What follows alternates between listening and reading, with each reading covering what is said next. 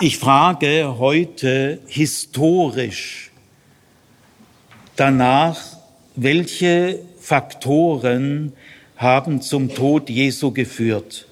Was können wir dazu historisch sagen?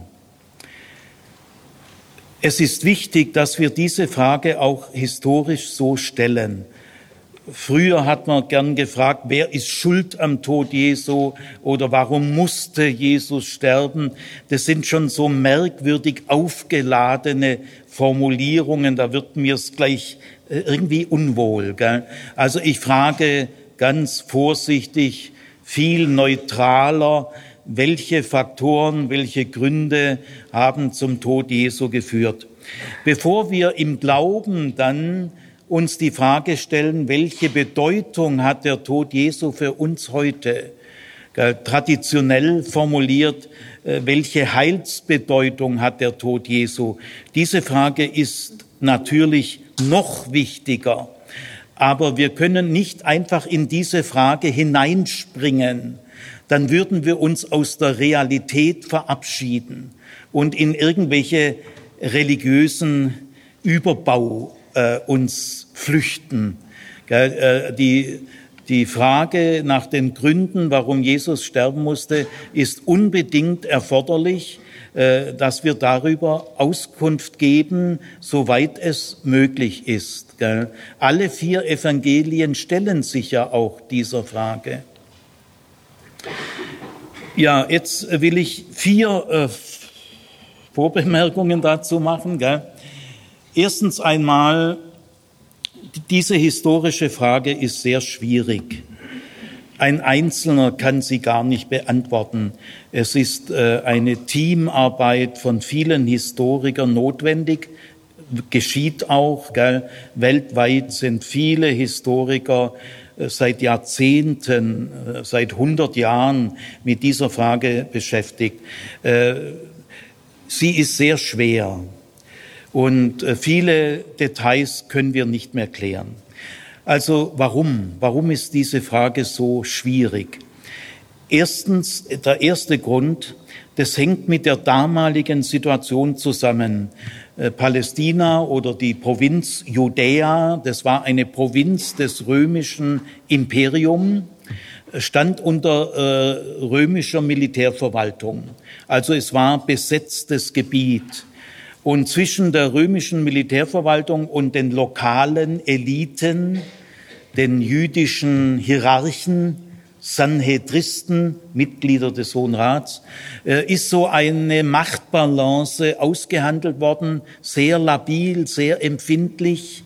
Äh, ein Status quo wurde da ausgehandelt. Äh, der sah so aus, dass die jüdischen Eliten eine beachtliche Selbstverwaltung hatten. Sie konnten viele Dinge doch selber regeln. Natürlich keine Außenpolitik, das war nur in römischer Hand, aber innere Angelegenheiten hatten sie einen ordentlichen Spielraum und den wollten sie sich auch bewahren. Und in dieser Situation also Status quo zwischen römischer Militärverwaltung und äh, lokalen jüdischen Eliten war nicht jeder Punkt genau geregelt. Das kann man gar nicht. Gell? Es waren also äh, die wichtigsten Dinge waren abgesprochen. Gell? Äh, Rom übernahm äh, die Kontrolle über äh, den Tempel, weil jeder Staat in der Antike das Wort Staat äh, ist eigentlich modern, kann man gar nicht verwenden. Ich mache es aber mal der Einfachheit halber. Jeder antike Staat war ein Tempelstaat. Und im Tempel kristallisiert sich die staatliche Ordnung irgendwie heraus. Der jüdische Tempel war auch der Regierungssitz der jüdischen Regierung, war auch die oberste Finanzverwaltung. Gell? Also der Tempel war nicht nur religiöses Zentrum, er war auch wirtschaftliches und politisches Zentrum. Und, und das war in der Hand der Römer. Gell? Also in diesem Status quo gab es viele Punkte, die nicht genau abgesprochen waren. Das kann man gar nicht. Gell? Und jetzt, da treten immer wieder mal Fälle auf. Äh, was machen wir jetzt? Gell? Also die erste Schwierigkeit liegt darin, dass zwischen der römischen Militärverwaltung und den lokalen jüdischen Eliten nicht jeder Millimeter genau exakt abgesprochen war. Und dann können Unschärfen auftreten, wo auch wir jetzt 2000 Jahre später auch nicht mehr so genau sagen können, äh, was war da eigentlich los. Gell? Selbst für die Leute damals gab es Fälle, äh, wo der Pilatus auch gedacht hat, Zapperlot, äh, was, was machen wir jetzt oder so. Gell? Also ist der erste Punkt. Der zweite Punkt ist, dass die Quellenlage relativ schlecht ist. Äh, es gibt äh, eine Menge Quellen, römische Rechtsquellen und alles Mögliche, aber insgesamt ist die Quellenlage relativ knapp, relativ schlecht. Das heißt, auch von den Quellen her ist nicht jeder Punkt mehr zu klären. Geht einfach gar nicht mehr. Dann kommt natürlich auch dazu, dass die Interpretation dieser Quellen unterschiedlich ist und umstritten ist. Der dritte Punkt ist der, dass die Texte der Evangelien keine Geschichtsreportagen im modernen, strengen Sinn sind. Also das Hauptinteresse der Evangelien war nicht, äh, wir geben möglichst exakt die historischen Fakten wieder. Das war gar nicht die Absicht dieser Texte. Äh, die Evangelientexte haben, transportieren zwar viel geschichtliche Informationen, also das ist ganz ordentlich, was wir da erkennen können, aber sie haben auch andere Interessen, religiöse Interessen. Äh, sie sagen oft, damit wird die Schrift Psalm sowieso erfüllt. Gell? Also in den Passionstexten äh, taucht oft auf, damit wurde die heilige Schrift der Juden erfüllt. Ja, das ist ja ein religiöses Interesse. Oft wurde auch auf solche Schriftstellen angespielt, also nicht zitiert, aber die Leute, die die Bibel gut kannten, die wussten schon, ah ja, da spielt es auf Jesaja 53 an oder irgendwie. Also diese Texte hatten auch äh, religiöse Interessen. Wenn man es mal säkular hat formuliert, es sind Propagandatexte. Es äh, wäre ein bisschen übertrieben, aber es ist nicht falsch. Gell? Die Evangelientexte sind werbende äh, religiöse Texte, gell? religiöse Propaganda. Und äh, das ist nicht das Gleiche wie methodisch streng historische Reportage. Gell? Also die Evangelientexte sind eine Textsorte ganz eigener Art. Äh, es kommt äh, da noch dazu, dass diese Texte auch erzähltechnisch dramaturgische Mittel einsetzen. Äh, sie wollen möglichst äh, eindrucksvoll sein, spannend sein. Äh, zum Beispiel das nächtliche Verhör ist in drei Schritte aufgebaut. Es ist ineinander geschachtelt mit der Verleugnung des Petrus. Und die Verleugnung des Petrus ist auch in drei Schritte aufgebaut gebaut. Äh, das ist oft so in der volkstümlichen Literatur. Alle guten Dinge sind drei und es steigert sich dann final. Der dritte Teil ist dann der wichtigste. Gell? Also es sind auch so erzähltechnische, dramaturgische Interessen, Steigerung oder überhaupt szenarische Einteilung. Es werden Szenen gebildet. Das müsste man historisch gar nicht. Das ist eine mehr literarische Frage. Gell? Und dann kommt noch dazu, dass die Evangelientexte eine einzigartige Textgattung sind, die es nie wieder auf der Welt gibt, und zwar aus folgendem Grund. Die äh, Evangelien erzählen über einen geschichtlichen Menschen, also nicht irgendeine mythologische Figur, äh, einen geschichtlichen Menschen, der wirklich gelebt hat in einer ganz bestimmten Weltgegend, aber sie haben zu diesem Menschen ein Gebetsverhältnis. Sie sind der Überzeugung, dass dieser Mensch von äh, Gott, von den Toten auferweckt wurde und jetzt bei Gott ist, allgegenwärtig ist und dass man zu ihm beten kann.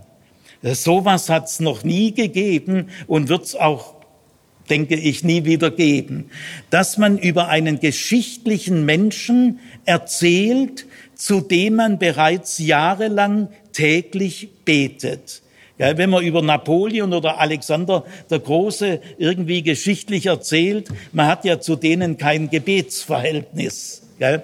Und das äh, muss man auch den Historikern sagen, das ist den Historikern, auch wenn sie einigermaßen aufgeschlossen sind, auch klar, die Tatsache, dass die Autoren der Evangelien subjektiv überzeugt sind, dass diese Person, von der sie jetzt erzählen, äh, im Himmel lebt und allgegenwärtig ist und die Gemeinde führt und dass man sich im Gebet an diese Person wenden kann, das beeinflusst natürlich die Art und Weise, wie man von dieser Person erzählt.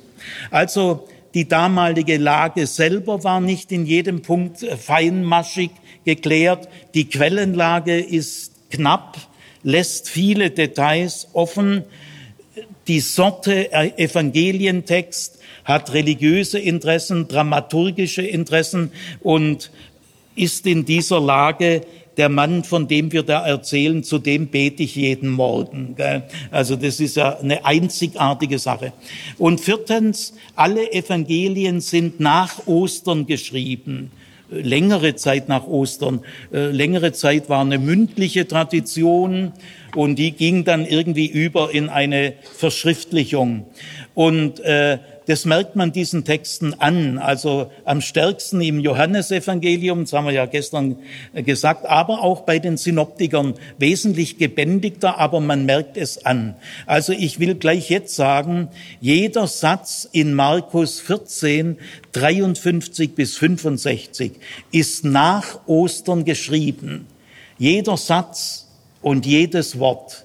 Es kann man nicht außer Acht lassen. Da hat nicht an dem Abend jemand ins Tagebuch geschrieben, was heute passiert ist. Äh, mir hat mal ein Konrektor einer Grundschule, der also über 60 Jahre alt war, in eine fundamentalistische Gruppe ging, äh, sagt zu mir, äh, Sigi, stimmt es, dass die Evangelien erst viele Jahre später aufgeschrieben worden sind?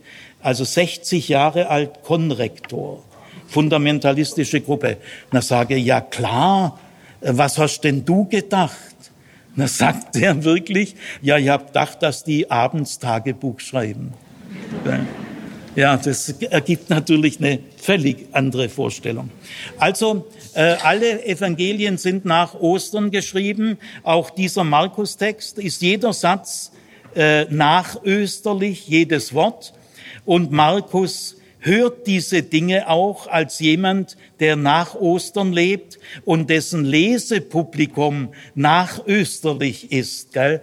Äh, trotzdem sage ich jetzt, obwohl das völlig klar ist, jeder Satz ist nachösterlich, Markus liest die Dinge, versteht sie selber auch nachösterlich und er schreibt an ein Lesepublikum, das nachösterlich fühlt und denkt. Gell? Das muss man also gebührend in Rechnung stellen. Glasklar. Trotzdem frage ich jetzt nicht, äh, nach der markinischen Theologie, das kann ich mal hin und wieder einfließen lassen, gell? Wie, wie versteht Markus das nachösterlich? Gell? Ich frage bei diesem Text vorösterlich. Also ich frage mit aller Vorsicht natürlich, kann man diesem nachösterlichen Text eine Information über die vorösterliche Situation der, die Nacht, das Verhör im Hohen Rat, kann man sozusagen den Text ein bisschen gegen den Strich bügeln und fragen, was gibt dieser nachösterliche Text für vorösterliche Informationen her? Also diese Frage ist schwer, aber sie ist möglich und sie muss ja wohl gestattet sein. Also die Schwierigkeit dieser historischen Rückfrage hat vier Hauptpunkte.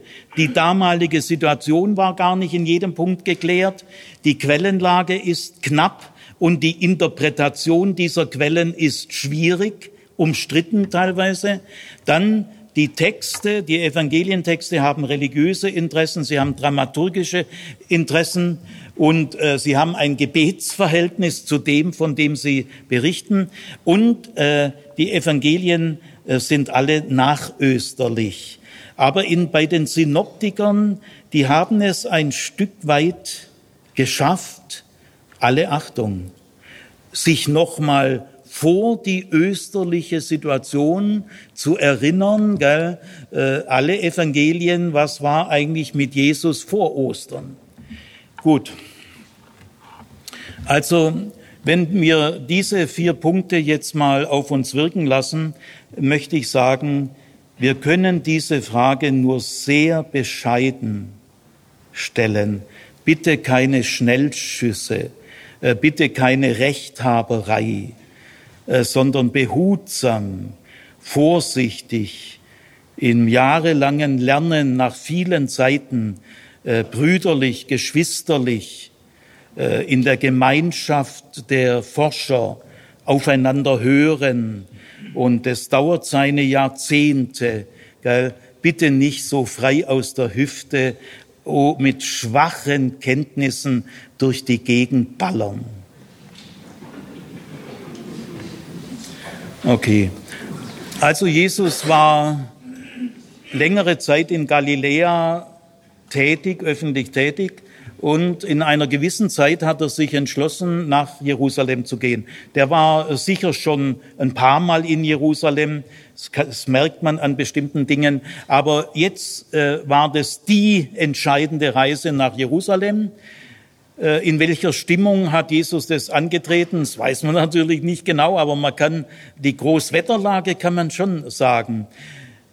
Äh, Jesus hatte im Mittelpunkt seiner Botschaft eine Proklamation, dass etwas geschieht. Also im Mittelpunkt der Botschaft Jesu stand nicht irgendeine philosophische Erkenntnis, irgendeine Erkenntnis, ja, es gibt schon auch Erkenntnisse in der Botschaft Jesu, aber die sind zweit- und drittrangig.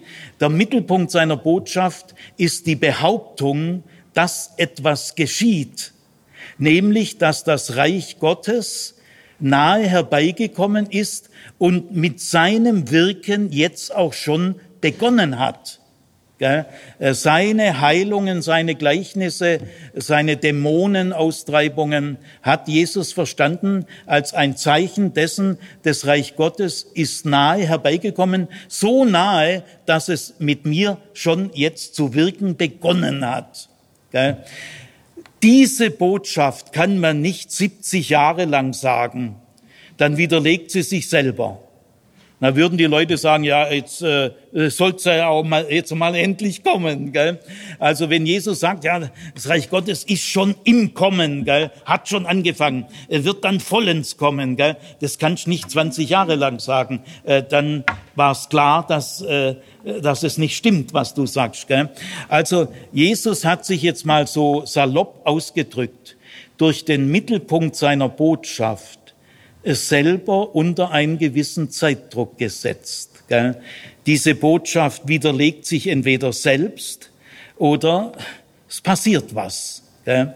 Und in, in dieser Großwetterlage geht Jesus nach Jerusalem. Äh, es spricht viel dafür und nichts dagegen, dass er der Meinung war, dass jetzt die Stunde der Wahrheit gekommen ist.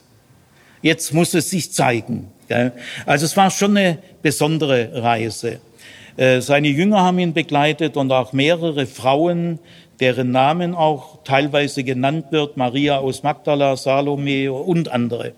Äh, er ging, und das ist jetzt sehr wichtig, nach Judäa und damit betrat er das Imperium Romanum. Galiläa, wo er wirkte, das liegt ungefähr 200 Kilometer, 230 Kilometer nördlich von Jerusalem, gehörte nicht zum römischen Reich. Äh, der äh, Tetrarch äh, Herodes Antipas er war nicht König, er war nur, sein Vater war König Herodes, aber sein Sohn hatte keinen Königstitel. Herodes Antipas war der Landesvater Jesu und er war ein befreundeter Landesherr mit den Römern, sozusagen ein Klientelfürst. konnte keine oder kaum eigene Außenpolitik machen, aber er gehörte nicht zum äh, römischen Reich. Sagen wir mal, der Hauptmann von Kapernaum, die Soldaten können keine römischen Soldaten gewesen sein, äh, weil Herodes Antipas hatte kein Recht äh, über römische Legionäre zu, das waren alles so Art Fremdenlegionäre, sogar einige aus Germanien tatsächlich. Also es waren mehr Fremdenlegionäre. Also Herodes Antipas war außerhalb des römischen Reiches, in dem sich jetzt Jesus wieder mal und jetzt sehr speziell aufmacht nach Jerusalem, betritt er das Imperium Romanum, er betritt auch Jerusalem, die Stadt, in der die jüdische Regierung, der Hohe Rat, sitzt. Der Hohe Rat in Jerusalem hätte in Galiläa gar keine Polizeirechte, der hat da überhaupt nichts zu melden. Also Jesus begibt sich mit dieser Reise in eine andere Konstellation, die es in Galiläa gar nicht gibt. Das ist so ein Basic, das muss man wissen, um überhaupt das äh, so langsam äh, realistisch mitempfinden zu können. Also Jesus äh, geht nach Jerusalem in der Erwartung der Stunde der Wahrheit. Äh, er hat dort ungefähr eine Woche äh, gelebt und dann war er tot. Jetzt äh, überstürzen sich die Ereignisse diese letzte Woche Jesu. Man kann zum Beispiel sich fragen, wenn wir historisch fragen, welche Faktoren haben zum Tod Jesu geführt, ist es sehr wichtig, sich zu fragen, liegen diese Faktoren eher in seiner Tätigkeit in Galiläa oder liegen sie in der letzten Woche in Jerusalem? Das ist eine wahnsinnig wichtige Frage. Und die muss, so gut es geht, wirklich geklärt werden. Das dauerte einige Jahrzehnte in der Forschung. Nein, sie liegen nicht in Galiläa.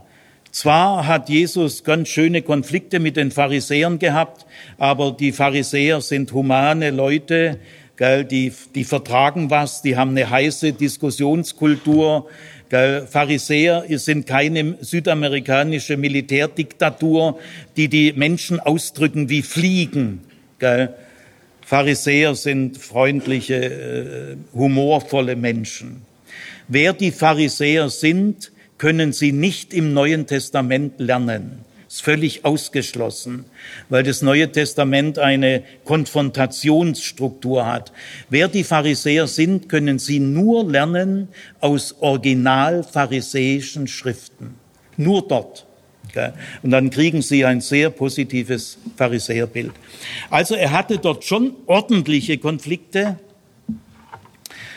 aber nicht tödlich. Es heißt einmal in Markus 3,6, dass irgend so ein Ortsverband von Pharisäern ihn töten wollte, aber sie haben ihn nicht getötet. Und so ein Ortsverband von vielleicht 30, 40 Pharisäern, es gab damals vielleicht drei bis vier bis 5.000 Pharisäer, das kennen Sie ja nicht, in einem Ort. Gell? Also bitte bloß nicht pauschal und Schnellschüsse und also es ist sensibles Gelände. Wir beginnen jetzt mal, uns diese Dinge klarer zu machen. Rechnen Sie mit ein paar Jahren. Aber jetzt fangen wir mal an.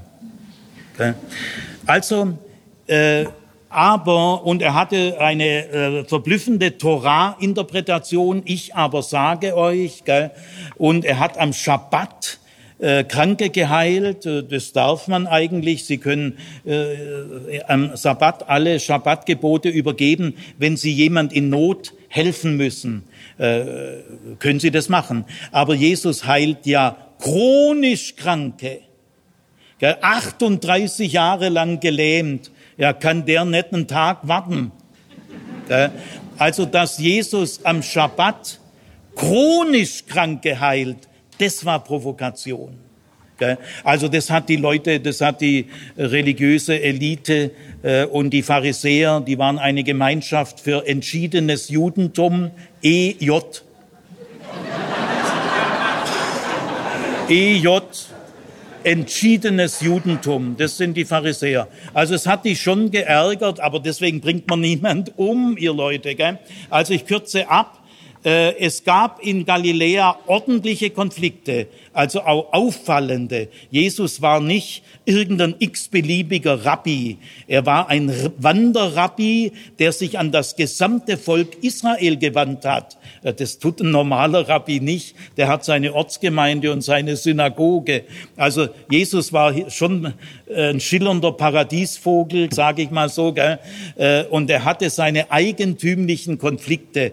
Aber Darin liegen nicht die Ursachen seines Todes. Wer die Ursachen seines Todes in der Tätigkeit Jesu in Galiläa behauptet, es gibt heute noch einige wenige, sind nicht mehr viele, äh, es hat immer Jahr für Jahr abgenommen unter dem Druck qualifizierter Argumente. Äh, wer äh, die Faktoren für den Tod in Galiläa behauptet, wird keinen christlich-jüdischen Dialog führen können. Das ist völlig unmöglich. Aber die Faktoren liegen auch nicht in dieser Tätigkeit, sondern in der letzten Woche in Jerusalem. Jetzt ist sehr wichtig, Jesus geht zum Pesachfest. Früher hat man gern gesagt Passafest, aber das ist eine christliche Verballhornung. Das Fest heißt Pesachfest. Gell? Lernt da bitte auch um. Luther übersetzt Passa, aber das Fest heißt Pesachfest. Also das ist das größte Wallfahrtsfest. Jerusalem hatte so 50, 60.000 Einwohner, vielleicht auch 40 oder 70.000 um den Dreh rum. Gell? Aber am Pesachfest waren 200 bis 300.000 Festpilger da. Also das fünf bis zehnfache. Die haben zum Teil in Zeltstätten um Jerusalem herum gewohnt oder jedes Zimmer in Jerusalem musste man zwei, drei Leute aufnehmen, gastfreundlich sein. Es gehört zu den größten Weltwundern nach jüdischer Spielart, dass in jedem Pesachfest alle Festpilger bis jetzt untergekommen sind. Die meisten in so schnell errichteten Zeltstätten, die man nachher wieder abgebaut hat. Ja, also Jesus geht nicht, äh, Pesachfest ist so im Frühjahr, ungefähr in dem Bereich, wo unser Osterfest ist. Gell? Äh, es schwankt auch ein bisschen, so ähnlich wie unser Osterfest. Also äh, zum Pesachfest, wenn Jesus im, im August nach Jerusalem gegangen wäre, ja, da wäre nichts passiert. Da ist auch nichts los. Gell? Aber Jesus geht ausgerechnet bewusst äh, zum heikelsten, größten Wallfahrtsfest, wo die römische Militärverwaltung so nervös ist wie niemals sonst. Weil wenn es einen Aufstand geben soll, und es hat ja schon einige Aufstände gegeben, die fürchterlich niedergeschlagen wurden, Tausende von Toten. Äh, wenn ein Aufstand losgehen soll, ja am besten am Pesachfest, da sind ja paar hunderttausend Juden da. Gell? Das heißt, der Präfekt Pontius Pilatus, der Leiter der römischen Militärverwaltung, er war, hatte den Titel Freund des Kaisers. Er entstammte einem Ritterstand niederer Adel in Rom.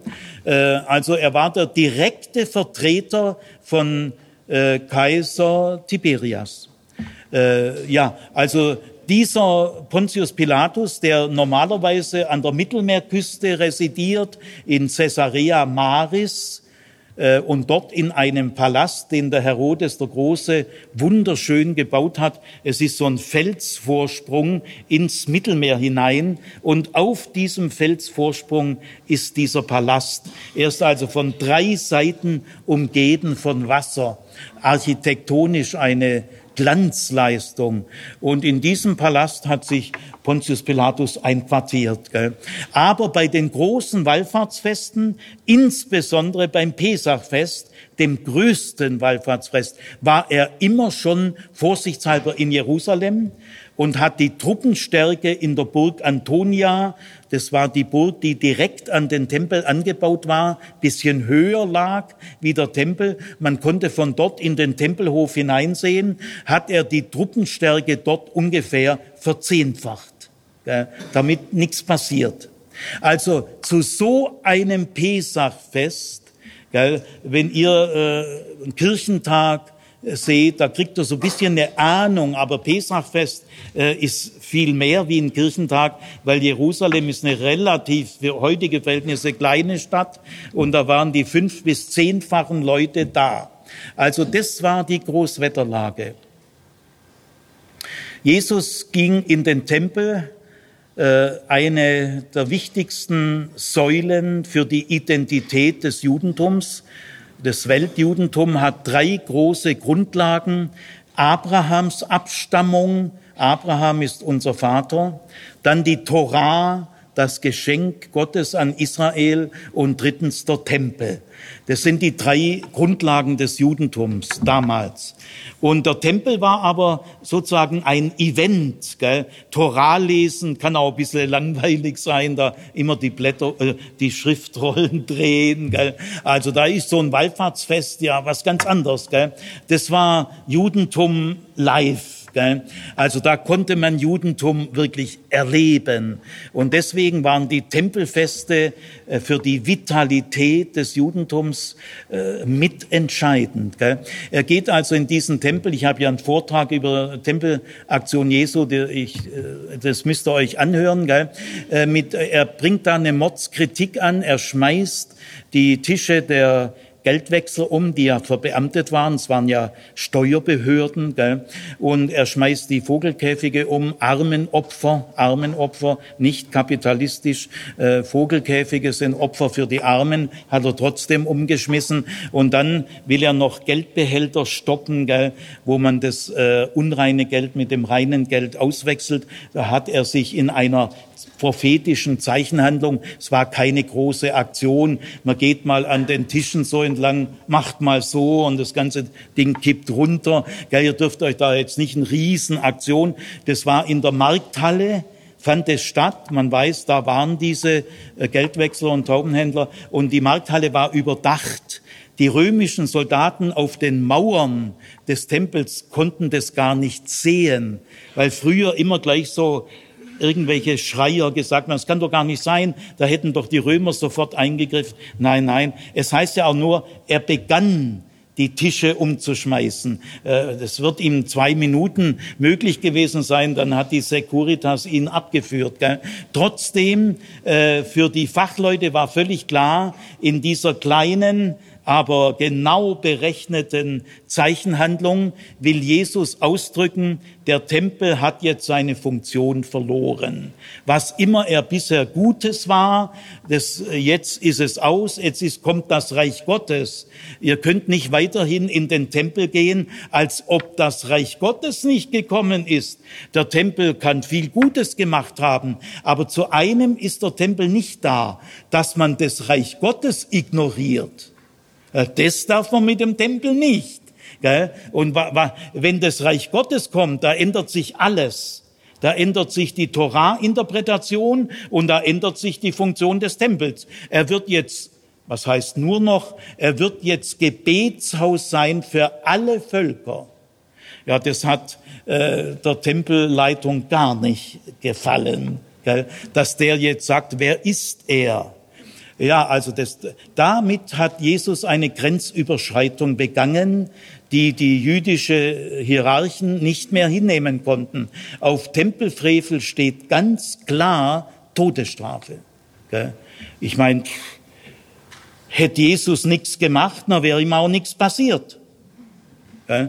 Man muss schon sagen, wenn man auf dem Pausenhof als aufsichtsführender Lehrer, jetzt, jetzt Schlägern, die sich wieder, da geht man hin und sagt, wer hat angefangen? Ja, da weiß man, kommt man auch nicht weiter. Gell? Aber die Frage, wer hat angefangen, ist eigentlich schon berechtigt. Gell? Und wenn man da jetzt mal fragt, wer hat eigentlich angefangen, dann muss man ehrlichkeitshalber sagen, Jesus. Ja. Die Frage stellt man in Oberammergau bis heute nicht. Also wer hat angefangen? Wenn ich damals äh, äh, Oberpriester gewesen wäre, ich hätte auch gesagt, ja, Bürschle, Bürschle, ah, jetzt mal langsam. Wer, wer glaubst denn du, wer du bist? Gell? Also das war eine klare Grenzüberschreitung. Und das war der Grund der Verhaftung. Jesus wurde von Judas verraten. Was, was meint es? Äh, die damalige äh, Sanhedristen, also Sanhedrin ist der Hohe Rat, dann sage ich mal Sanhedristen, oberste Behörde, Regierungsbehörde und Gerichtsbehörde der Selbstverwaltung im Judentum. Äh, ja, also äh, die hatten schon Respekt vor Jesus, weil es war völlig klar, der ist im Volk sehr beliebt. In Galiläa hat er oft ein paar tausend Zuhörer gehabt. Und auch beim Einzug in Jerusalem waren ja auch viele tausend Galiläer. Und die haben ihren äh, Nachwuchspropheten da ordentlich äh, umjubelt. Hosianna-Rufe, messianische Rufe. Das hat natürlich der Hohe Rat mitgekriegt, gell? der zieht hier ein und es, es flackern messianische Stimmungen auf. Gell? Also der Hohe Rat äh, musste hier schon sehr vorsichtig sein. Gell? Äh, selbst wenn Jesus selber vielleicht gar nicht so riesengefährliche Ziele hatte, aber er kann vielleicht die Massen elektrisieren. Und dann sagt Jesus, ah, das hab ich nicht wollen. Ja, da war es schon spät. Also der Hohe Rat musste nicht nur fragen, was will der eigentlich selber, er musste immer auch fragen, kann der die Massen elektrisieren und dann vielleicht eine Lawine loslösen, die man nicht mehr stoppen kann und dann hauen die Römer drauf und unsere bisherige Selbstverwaltung ist futsch. Und so ist es ja dann auch gekommen später. Gell? 40 Jahre später, 70, kam es ja auch wirklich so. Gell? Also äh, der, der äh, das, der wurde verhaftet. Jetzt, was sie nicht wussten, ist, wo übernachtet der, gell? bei 300.000 Leuten. Es war schon klar, wir können den nicht in der Öffentlichkeit einfach verhaften. Da müssen wir damit rechnen, dass 100 Fans von ihm äh, sich sofort um ihn rum, also die, wir müssen den Mann äh, diskret aus dem Verkehr ziehen. Und äh, jetzt kam Judas und hat gesagt, ich weiß, wo der übernachtet. Das haben die natürlich wirklich nicht gewusst.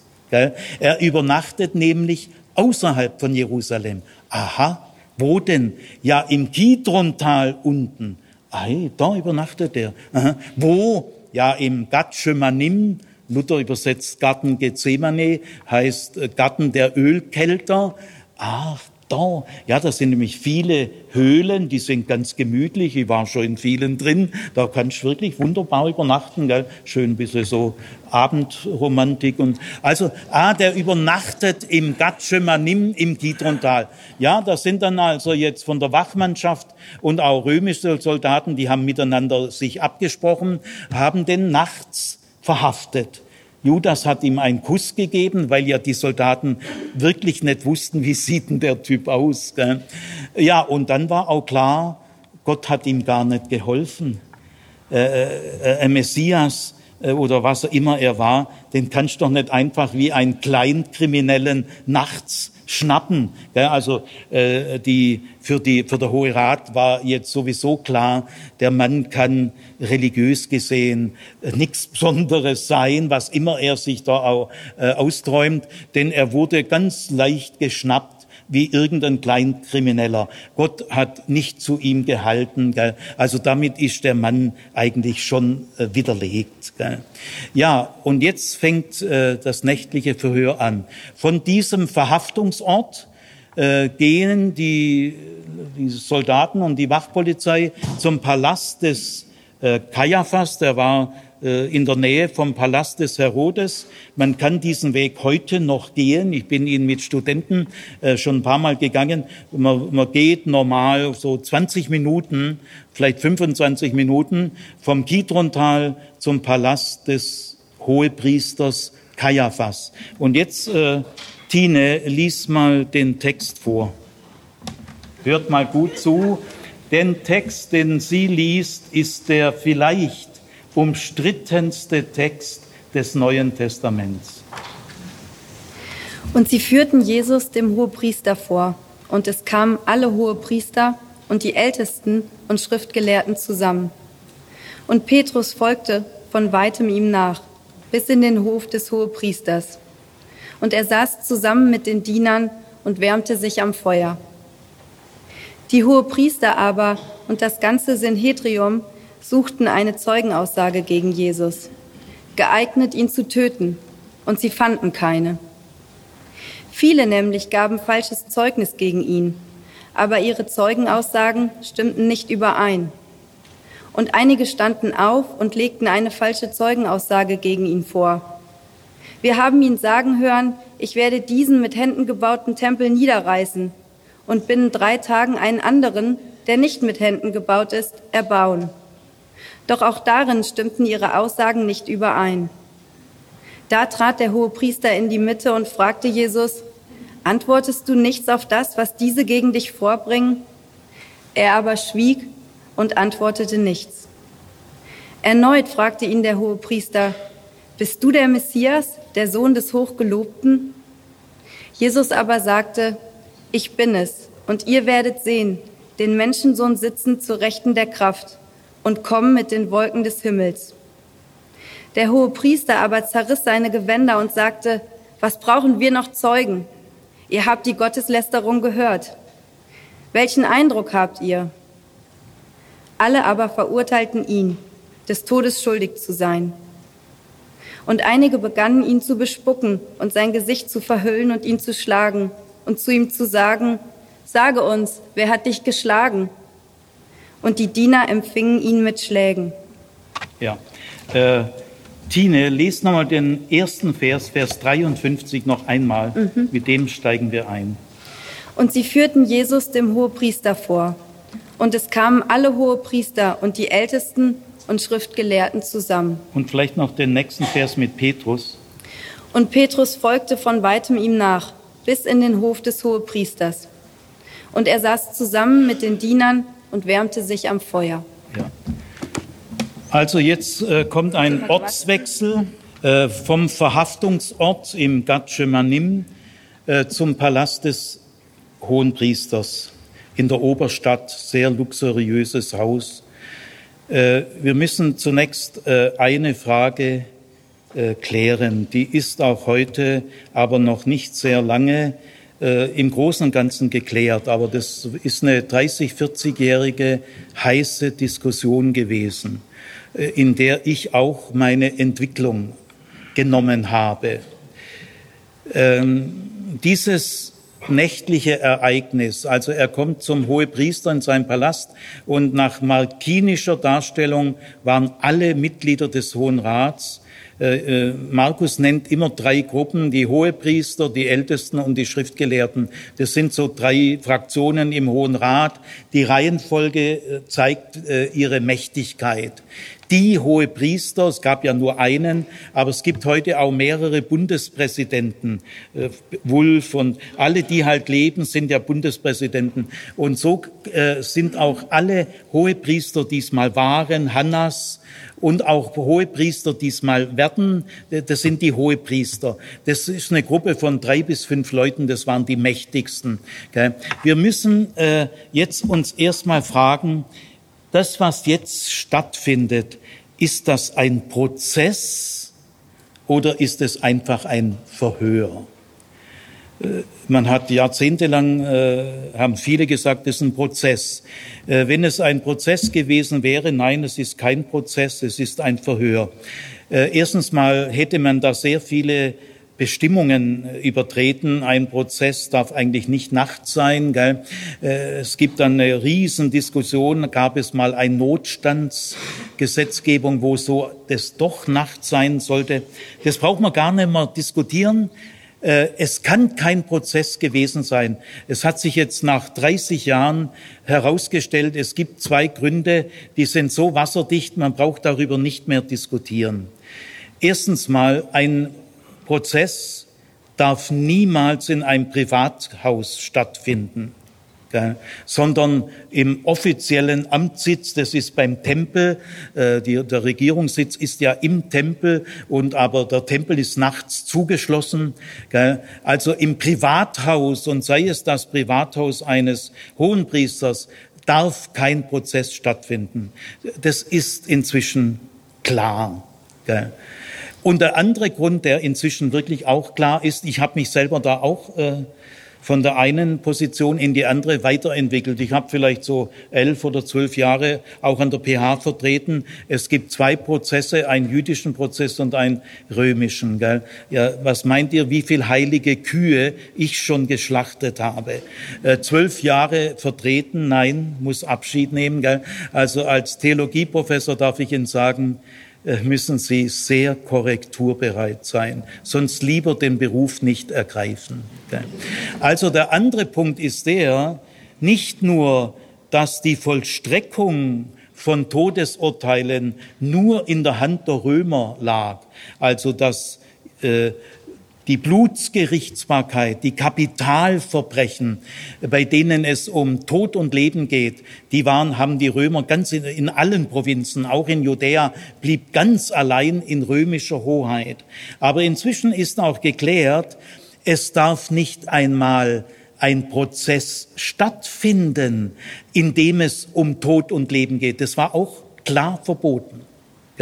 Also nicht nur die Vollstreckung des Todesurteils war klar verboten, sondern man darf gar keinen Prozess durchführen, in dem es um Tod und Leben geht, auch wenn es dann, sagen wir, Pilatus vollstreckt. Nein, es darf auch niemand äh, außer den Römern ein Todesurteil aussprechen.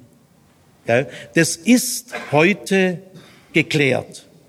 Man kann es seriös nicht bezweifeln. Das darf ich euch sagen. Gell? Leute, die sich nicht auskennen, gell? auf diesem Gebiet, gell? die Schnellschwätzer sind ein echtes Problem.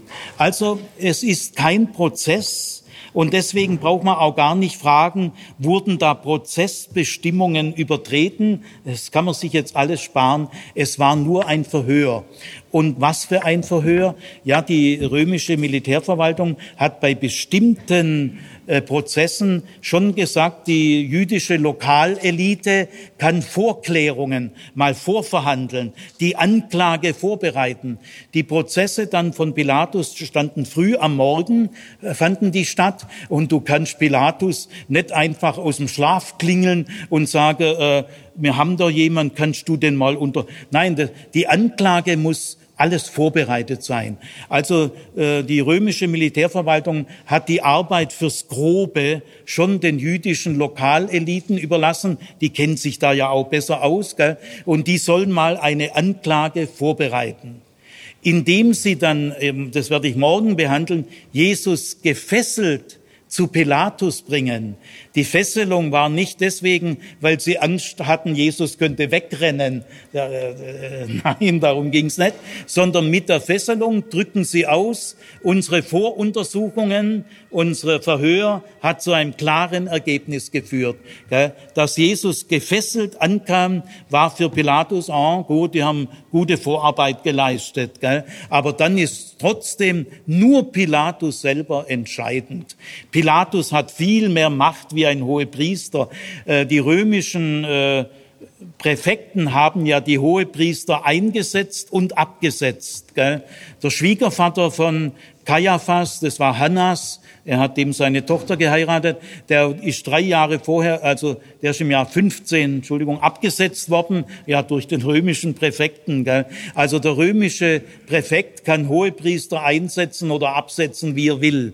Gell? Also der römische äh, Präfekt ist nicht nur äh, einer, der die jüdischen Erwartungen halt in die Tat umsetzt. Gell? Wir haben alles Entscheidende gemacht und bitte äh, bring ihn jetzt mal vollends ans Kreuz. Nein, die entscheidende Prüfung und Entscheidung liegt ganz allein bei Pilatus. Gell? Also es gab keine zwei Prozesse, äh, sondern es gab nur einen, einen römischen Prozess. Und um das vorneweg zu sagen, das ist auch kein normaler Prozess wie in Rom, äh, sondern das ist ein militärischer Schnellprozess. Der hat vielleicht 15 Minuten gedauert äh, wenn es hochkommt, eine halbe Stunde, das glaube ich nicht einmal. Pilatus, der macht da am frühen Morgen, erledigt er so fünf Schnellverfahren und dann geht er frühstücken. Das, äh, 15 Minuten, das ist ein Mann mit allen Wassern, besser gesagt mit allen Abwassern gewaschen. Gell? Gut, also äh, zum Verhör. Jetzt lies mal Vers 55. Die Hohepriester aber und das ganze Synhedrium suchten eine Zeugenaussage gegen Jesus, geeignet, ihn zu töten, und sie fanden keine. Gut. Nach Markus war es der ganze Sanhedrin, nach Lukas und Johannes nicht. Äh, man kann sich das historisch schwer vorstellen. Wie will man nachts alle 71 Mitglieder in Jerusalem ohne Telefon und Handy? Da mussten die aber schwer rumrasen. Gell?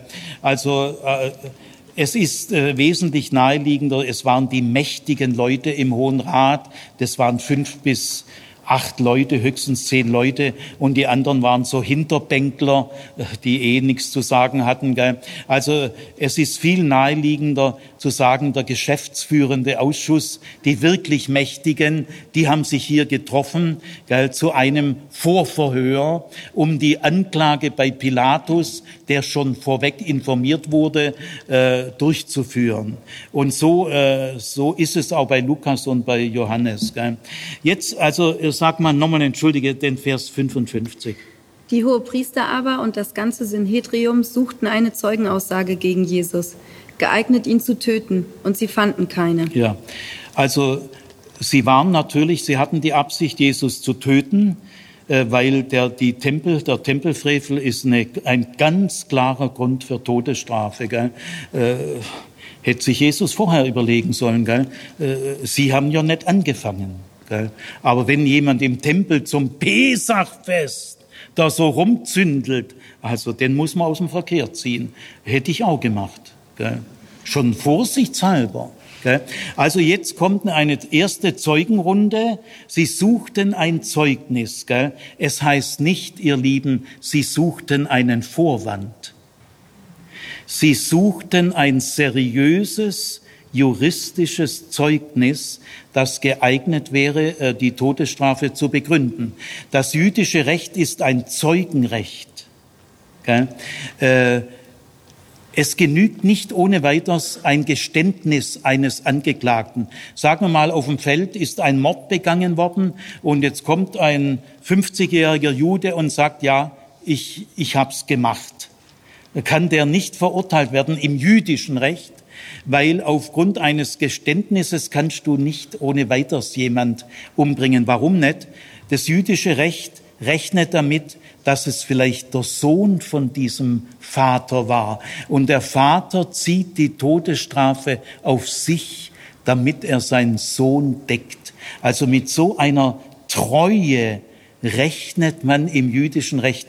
Das jüdische Recht ist das humanste Recht in der Welt in der antiken Welt, das Humanste. Gell? Äh, und deswegen, es geht nur über Zeugen. Und bei den Zeugen war so, jeder Zeuge musste einzeln hereinkommen in den Gerichtssaal und bei Anwesenheit der Richter und des Beschuldigten musste er sein Zeugnis mündlich vortragen. Und dann muss er rausgehen. Und dann kommt der nächste Zeuge, der nicht gehört hat, was dieser Zeuge sagt. Gell? Die wurden auch vorher getrennt. Gell? Also, und wenn da äh, nennenswerte Unterschiede waren, war das Zeugnis ungültig. Gell? Es heißt ja auch mal im Talmud, das ist ein schlechter Hohe Rat, der alle sieben Jahre ein Todesurteil fällt. Also außerhalb der römischen Besatzung hat, hat der Hohe Rat Todesurteile fällen und vollstrecken können, aber nicht in dieser Zeit. Und da heißt es, äh, alle sieben Jahre ein Todesurteil. Das ist viel zu viel. Ein guter Hoher Rat, der äh, erteilt vielleicht in 100 Jahren ein Todesurteil, aber doch nicht alle sieben Jahre. Also das ist die Humanität äh, des jüdischen Rechts. Gell? Und mit eine Vorsorge ist das Zeugenrecht. Dass dieser Prozess, äh, dieses Verhör äh, kein Scheinverhör war, äh, nicht irgendwie ein Justizmord oder so, merkt man ja daran, die Zeugenaussagen stimmen nicht überein. Ja, da merkt man doch, wie ehrlich und fair es zugegangen ist. Äh, die hätten doch sagen können, wir kaufen ein paar Zeugen, komm, da kriegst du 300 Denare und jetzt sagt ihr mal das Gleiche, es wäre doch gelacht. In, in einem äh, autoritären oder totalitären System, da würde man die Zeugenaussagen frisieren, aber hier nicht. dass eingestanden wird, die Zeugenaussagen stimmen nicht überein, zeigt die Qualität dieses Verhörs. Gell? Der Hohepriester war schon ein verwöhnter, reicher Typ, äh, der auch gern so an seine eigenen Interessen gedacht hat, aber er war auf der anderen Seite ein äh, anständiger Mensch. Gell? Er war kein Krimineller und er hatte schon ein gewisses Verantwortungsgefühl, auch wenn man den Mann nicht idealisiert. Man darf ihn bitte auch nicht verteufeln. Gell? Es heißt hier falsches Zeugnis. Das sagt der Markus. Da würde ich jetzt sagen, lieber Markus, Vorsicht. Gell? Christliche Propaganda. Weil falsches Zeugnis ist im Judentum das Schlimmste, was es gibt. Weil alles Recht auf Zeugenrecht basiert, ist es sofort Todesstrafe, wenn ein Zeuge nicht die Wahrheit sagt. Das gilt in der Torah als das Schlimmste, was man tun kann. Es ist besser, wenn wir sagen, Belastungszeugen. Denn das ist ein juristischer Ausdruck, den es gab. Es treten Belastungszeugen auf. So ist es für heute. Wir können nicht einfach das Vokabular aus der damaligen Zeit heute übernehmen. Gell? Wir leben äh, nach dem Holocaust. Ein bisschen vorsichtig werden. Also äh, bis jetzt völlig äh, fair, äh, man hat gemerkt, die Zeugenaussagen sind nicht verwertbar. Aber natürlich war klar, Jesus hat ja im Tempel die Tische umgeschmissen. Das bezweifelt doch keiner. Und die Vogelkäfige und die Geldbehälter. Also, dass der was gemacht hat, war ja jedem klar. Aber Sapperlot, die Zeugen können sich nicht einigen. Gell? Aber dem, dem Kaiaphas war schon klar, äh, er hat es getan. Gell? Jetzt machen wir mal weiter, 56. Viele nämlich gaben falsches Zeugnis gegen ihn, aber ihre Zeugenaussagen stimmten nicht überein.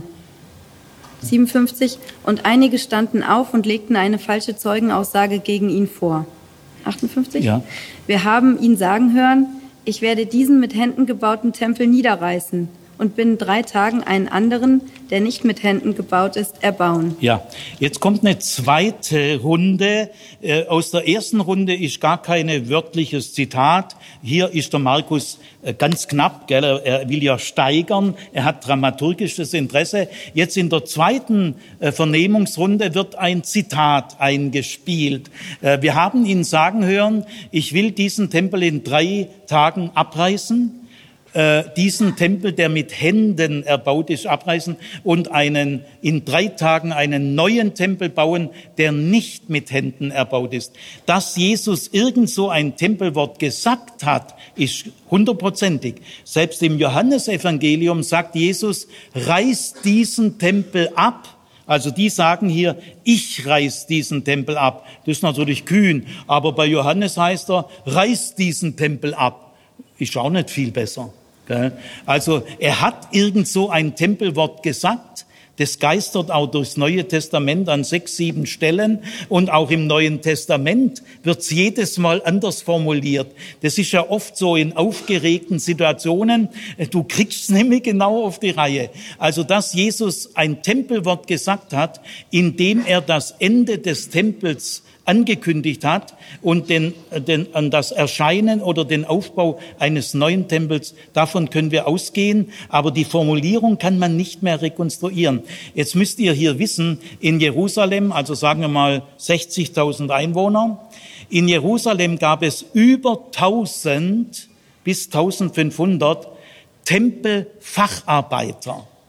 Die haben, die haben nicht einen Denar verdient, sondern fünf bis acht Denare. Die haben also Spitzenlöhne, weil der Tempel war seit 46 Jahren eine Baustelle. Und der Pilatus hat mal gesagt, äh, wir können doch jetzt die Baustelle mal zumachen, gell? Äh, wir brauchen doch, das ist doch, der Tempel ist doch fertig. Ja, stimmt eigentlich, gell? Aber da sind die 1500 Tempelfacharbeiter auf die Straße und haben proletet, gell? Äh, die verdienen ja Mordsgeld und ihre Familie, ihre Frauen, ihre Kinder. Also sagen wir mal 1000 Tempelfacharbeiter mit Frauen, Kindern sind es rund 10.000 Leute. Und die leben von dem Geld. Gell? Die haben kein Interesse an einem Tempel nicht von Händen erbaut. Ja, davon können die Familien nicht leben. Gell? Denn ist viel lieber ein Tempel von Menschenhand erbaut. Gell? Also allein die Tatsache, dass die bestbezahlten Facharbeiter damals über 1000 Tempelfacharbeiter waren. Also bei denen hat sich Jesus nicht beliebt gemacht. Gell? Nur, dass ihr merkt, sobald man das in die Realität der Geschichte lässt, äh, dann kommt kein so Wolkenkuckucksheim. Gell? Also, äh, aber sie konnten sich jetzt wieder nicht einigen. Gell? Ja, Sapperlot. Äh, jetzt äh, Jetzt versuche ich mich mal in die Rolle von Kaiaphas. Bei Markus wird ja der Name des Hohenpriesters nie genannt. Äh, in Matthäus, Lukas und Johannes äh, wird genannt, er heißt Kaiaphas. Gell? Warum bei Markus nichts, weiß man nicht. Es könnte sein, dass die älteste Quelle so alt ist, dass der Kaiaphas selber noch Hohepriester war. Kaiaphas war nämlich Hohepriester von 18 bis 37, also 17 Jahre 18 Jahre, äh, länger wie jeder andere. Der Mann war ein Fuchs, gell? Äh, 18 Jahre in dem Posten, gell? Ja, also, mm, aber ist ja auch egal, das ist unwichtig. Gut, auf jeden Fall, Kaiaphas äh, war sich jetzt im Kaiaphas war sich jetzt im Klaren, ich muss ihn jetzt laufen lassen, weil das ist ein korrektes Verfahren, weil das ist kein Schauprozess. Da müssen wir Christen aber gewaltig umlernen. Gell? Das ist ein ganz seriöses Verfahren. Ja, ihr müsst ihn jetzt freilassen. Jetzt fragt er ihn, sagst du nichts, antwortest du nichts? Zu dem Neuen, Jesus schweigt. Äh, nach jüdischem Recht hatte der Angeklagte das Recht zu schweigen. Kann man nichts machen. Gell? Humanes Recht. Und jetzt denkt sich der Kaiaphas, aber ich frage ihn jetzt selber. Das ist was Besonderes, denn das römische Recht ist ein Verhörsrecht. Ganz anderes Rechtsmodell. Das jüdische Recht ist ein Zeugenrecht. Aber der Hohepriester ist ungewöhnlich, er steht auf und jetzt fragt er ihn selber. Dass hier die messianische Frage kommt, ist eigentlich sehr naheliegend. Denn beim Einzug in Jerusalem Hosianna-Rufe. Was, was immer da im Einzelnen gewesen sein mag, das hat sich rumgesprochen, hier flackerten messianische Stimmungen auf. Und das schon ordnungspolitisch, sicherheitspolitisch, gell, die jüdischen Eliten, gell, das war ein sehr sensibles Machtbalance. Gell. Alle Störungen können hier das ganze sensible Ding zum Einsturz bringen. Gell. Und jetzt geht er in den Tempel und dann sagt er ein Tempelwort. Und ich muss auch Folgendes sagen, seine ganze Basileia-Verkündigung, Reich Gottes, dass das Reich Gottes angefangen hat. Gell? Im, im äh, Johannesevangelium sagt ja, sagen ja manche Christen, da redet er nur vom ewigen Leben. Ja, das hätte die Römer nicht gestört. Gell? Wenn da manche sagen, das ist doch das Gleiche. Das ist schon lange nicht das Gleiche. Jesus hätte lang vom ewigen Leben reden können. Das wäre dem Pontius Pilatus egal gewesen und dem Hohen Rat auch. Aber Reich Gottes ist ein politischer Begriff. Reich Gottes ist ein Antireich gegen alle anderen Reiche weil alle Reiche ungerecht sind. Äh, und nur Gottes Reich wird Gerechtigkeit bringen. Äh, allein die Verkündigung des Reiches Gottes und vor allem, dass Jesus gesagt hat, mit mir hat's bereits begonnen. Da muss man sich ja wirklich fragen, äh, wer glaubt denn der Mensch, dass er ist?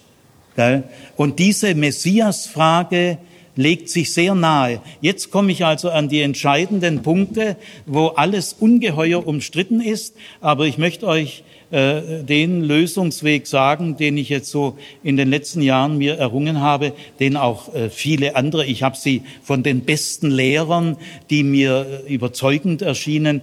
Also es ist alles umstritten, aber ich trage jetzt mal die Lösung vor, die ich nach 40 Jahren mit Abstand die beste halte. Ich werde mich hier sehr gegen die liberale Theologie wenden, die hier nicht sorgfältig arbeitet, leider. Also jetzt, jetzt fragt er. Erneut fragte ihn der hohe Priester, bist du der Messias, der Sohn des Hochgelobten? Und die Antwort Jesu. Jesu aber, Jesus aber sagte, ich bin es, und ihr werdet sehen den Menschensohn sitzen zur Rechten der Kraft und kommen mit den Wolken des Himmels. Der hohe Priester. Ja, soweit. Ja. Also jetzt kommt der dritte Teil, gell? der Höhepunkt. Es sind auch dramaturgische Interessen. Äh, jetzt kommt der Höhepunkt. Also äh, Kaiaphas fragt, bist du der Messias? Es heißt im Griechischen, bist du der Christus? Aber jetzt dürft ihr Christus nicht christlich hören. Gell? Kaiaphas ist ja kein Christ. Und Sohn des Hochgelobten hat nichts mit dem christlichen Sohn Gottes zu tun. Vater, Sohn und Heiliger Geist, gar nichts. Äh, Kaiaphas kennt ja keine Trinitätslehre. Ich bitte euch. Gell? Es ist ein Jude. Gell? Also er fragt, bist du der Messias? Jetzt äh, müssen wir mal klären, wie verbreitet war damals die messianischen Erwartungen und was ist der Kern der messianischen Erwartungen? Das ist weitgehend heute geklärt, gell? nach langer, zäher Arbeit. Man kann heute mit mit höchster Wahrscheinlichkeit, also man kann sagen ziemlich sicher, spricht alles dafür und nichts Qualifiziertes dagegen. Die messianische Erwartung war zur Zeit Jesu weit verbreitet. Sie war allgemein bekannt aber nicht jeder teilte sie. Also man kann sagen, zur Zeit Jesu können wir davon ausgehen, jeder Jude wusste, dass diese Gruppierung und diese Gruppierung und diese Gruppierung eine sehr lebhafte oder leidenschaftliche oder moderate messianische Erwartung hatte. Das war von den einzelnen Gruppen bekannt. Aber nicht jeder Jude teilte diese Erwartung. Zum Beispiel die Priesterschaft, die Sadduzäer, äh, haben sie äh, sehr skeptisch, weit überwiegend abgelehnt. Einmal aus konservativen Gründen, denn sie anerkennen nur die Torah als heilige Schrift und in der Torah gibt es nun mal keinen Messias. Er taucht erst auf in den prophetischen Schriften, in den Psalmen. Und das anerkennen aber die äh, Sadduzäer nicht mehr als heilige Schrift. Also schon aus diesem konservativen Grund haben sie äh, diesen ganzen Erwartungen sehr skeptisch gesehen. Und sie haben in denen auch für sich selber eine Gefahr gesehen, denn das in dann in den messianischen Unruhen und in den messianischen Umwälzungen dann vielleicht auch ihre Eliteposition Sohn damit auch baden geht, die Gefahr war ja nicht von der Hand zu weisen. Oder wenn Jesus sagt, die Ersten werden die Letzten sein und die Letzten werden die Ersten sein, ah, das hört der Hohe Rat nicht so besonders gern. Also, die messianischen Erwartungen äh, waren relativ stark. Äh, ich will mal einen ganz kurzen Überblick geben, welche Quellen gibt's da überhaupt, die, die wichtig sind. Es gibt einmal die Psalmen Salamos, das ist eine pharisäische Schrift aus ungefähr 50 vor Christus. Äh, Psalmen Salomons. Und da, das ist also keine, nicht die Psalmen in der Bibel, ist eine eigene Schrift. Und da die in den Psalmen 17 und 18 äh, wird ein davidischer königlicher Messias angekündigt, sehr deutlich. Dann gibt es die, ich kann das jetzt nicht erklären, ich will das nur mal jetzt in aller Öffentlichkeit mal kurz sagen. Jeder dieser Hinweise müsste, bräuchte ich Zeit. In den Bilderreden des äthiopischen Henoch äh, wird ein Menschensohn angekündigt, äh, der aber zugleich der Gesalbte ist. In Kapitel 48, 52 wird dieser Menschensohn der Gesalbte genannt. Und das heißt ja Messias. Also unser christliches Wort Christus ist die latinisierte Form des griechischen Christos. Und Christos ist die griechische Übersetzung von Meschiach, das heißt Messias. Und Meschiach heißt einfach der Gesalbte, weil bei der König, bei der Intronisation von Königen war unter anderem in dem Zeremoniell eine Salbung mit Öl vorgesehen. Und das nannte man Pas pro Toto. Äh, jeder König ist ein Gesalbter und der erwartete Messias ist ja auch ein König, eine herrscherliche, königliche Gestalt. Und das war halt dann der Gesalbte. Gell? Gut, also und dann ist auch wichtig, viertes Esra, Kapitel 12, auch eine deutliche Messiaserwartung davidischer Art. Die gesamten Qumran-Schriften sind messianisch, äh, die haben eine Doppelspitze. Die Qumran-Leute erwarteten zwei Messiase, einen priesterlichen und einen königlichen. Äh, da bin ich jetzt gerade unsicher, ob der auch davidisch war oder nicht. Nicht jeder, nicht, nicht jede Messias-Erwartung war davidisch. Aber wenn sie davidisch war, das heißt, wenn der Messias als Nachfahre Davids gegolten hat, das waren dann besonders kräftige messianische Erwartungen. Übrigens hat man in den letzten 50 Jahren heiße Diskussion, haben wir heute den Stand, Jesus aus Nazareth war tatsächlich ein Davidide. Das kann man heute auch öffentlich sagen. Lang diskutiert worden kann, das bräuchte ich selber zwei Stunden, gell? aber wir können heute davon ausgehen, Jesus aus Nazareth stammt aus einer Familie, die sich auf David äh, zurückgeführt hat. Und wenn also Jesus selber ein Davidide war, auch wenn das die äh, Sanhedristen wussten, das weiß ich nicht, ob sie das wussten, äh, dann war das noch irgendwie heißer. Gell? Also es gab keine einheitliche Messias-Erwartung, es gab keine Messias-Dogmatik, äh, es gab sehr unterschiedliche messianische Erwartungen und nicht jeder der einen Umsturz gemacht hat, war gleich ein Messias. Gell? Zum Beispiel im Jahr 4 vor Christus, als Herodes der Große starb, gab es Judas ben Hiskia, der hat einen Umsturz versucht. Sephoris wurde völlig zerstört, aber der hat keinerlei messianische Elemente gehabt. Gell? Also nicht jeder, der jetzt irgendwie zu einer äh, Hoffnungsfigur da wird, war gleich Messias. Man musste schon äh, strenger prüfen. Gell? Es gibt, wenn man die ganzen, also ich wollte noch sagen, außerdem gibt es noch den syrischen Baruch, ist eine apokalyptische Schrift. Die Bilderreden des äthiopischen Henoch stammen aus dem ersten Jahrhundert nach Christus und zwar vor dem Jahr 70. Und vierte Esra Kapitel 12 stammt auch aus dem ersten Jahrhundert, aber nach dem Jahr 70. 70. 70 ist das Jahr, in dem der Tempel durch die Römer zerstört wurde. Dann gibt es noch den syrischen Baruch, das sind die Kapitel 29 und 30 und 39 und 40 wichtig, auch starke messianische Erwartung. Dann gibt es die Septuaginta, die griechische Übersetzung, und da kann man erkennen, dass die Art, wie die Septuaginta die Psalmen ins Griechische übersetzt, dass die messianischen Erwartungen steigen. Dann gibt es noch die aramäische Übersetzung der Hebräer, die Targume, das sind die aramäischen Übersetzungen. Der Targum zum Beispiel zu Psalm 42 äh, weist deutliche messianische Erwartungen auf.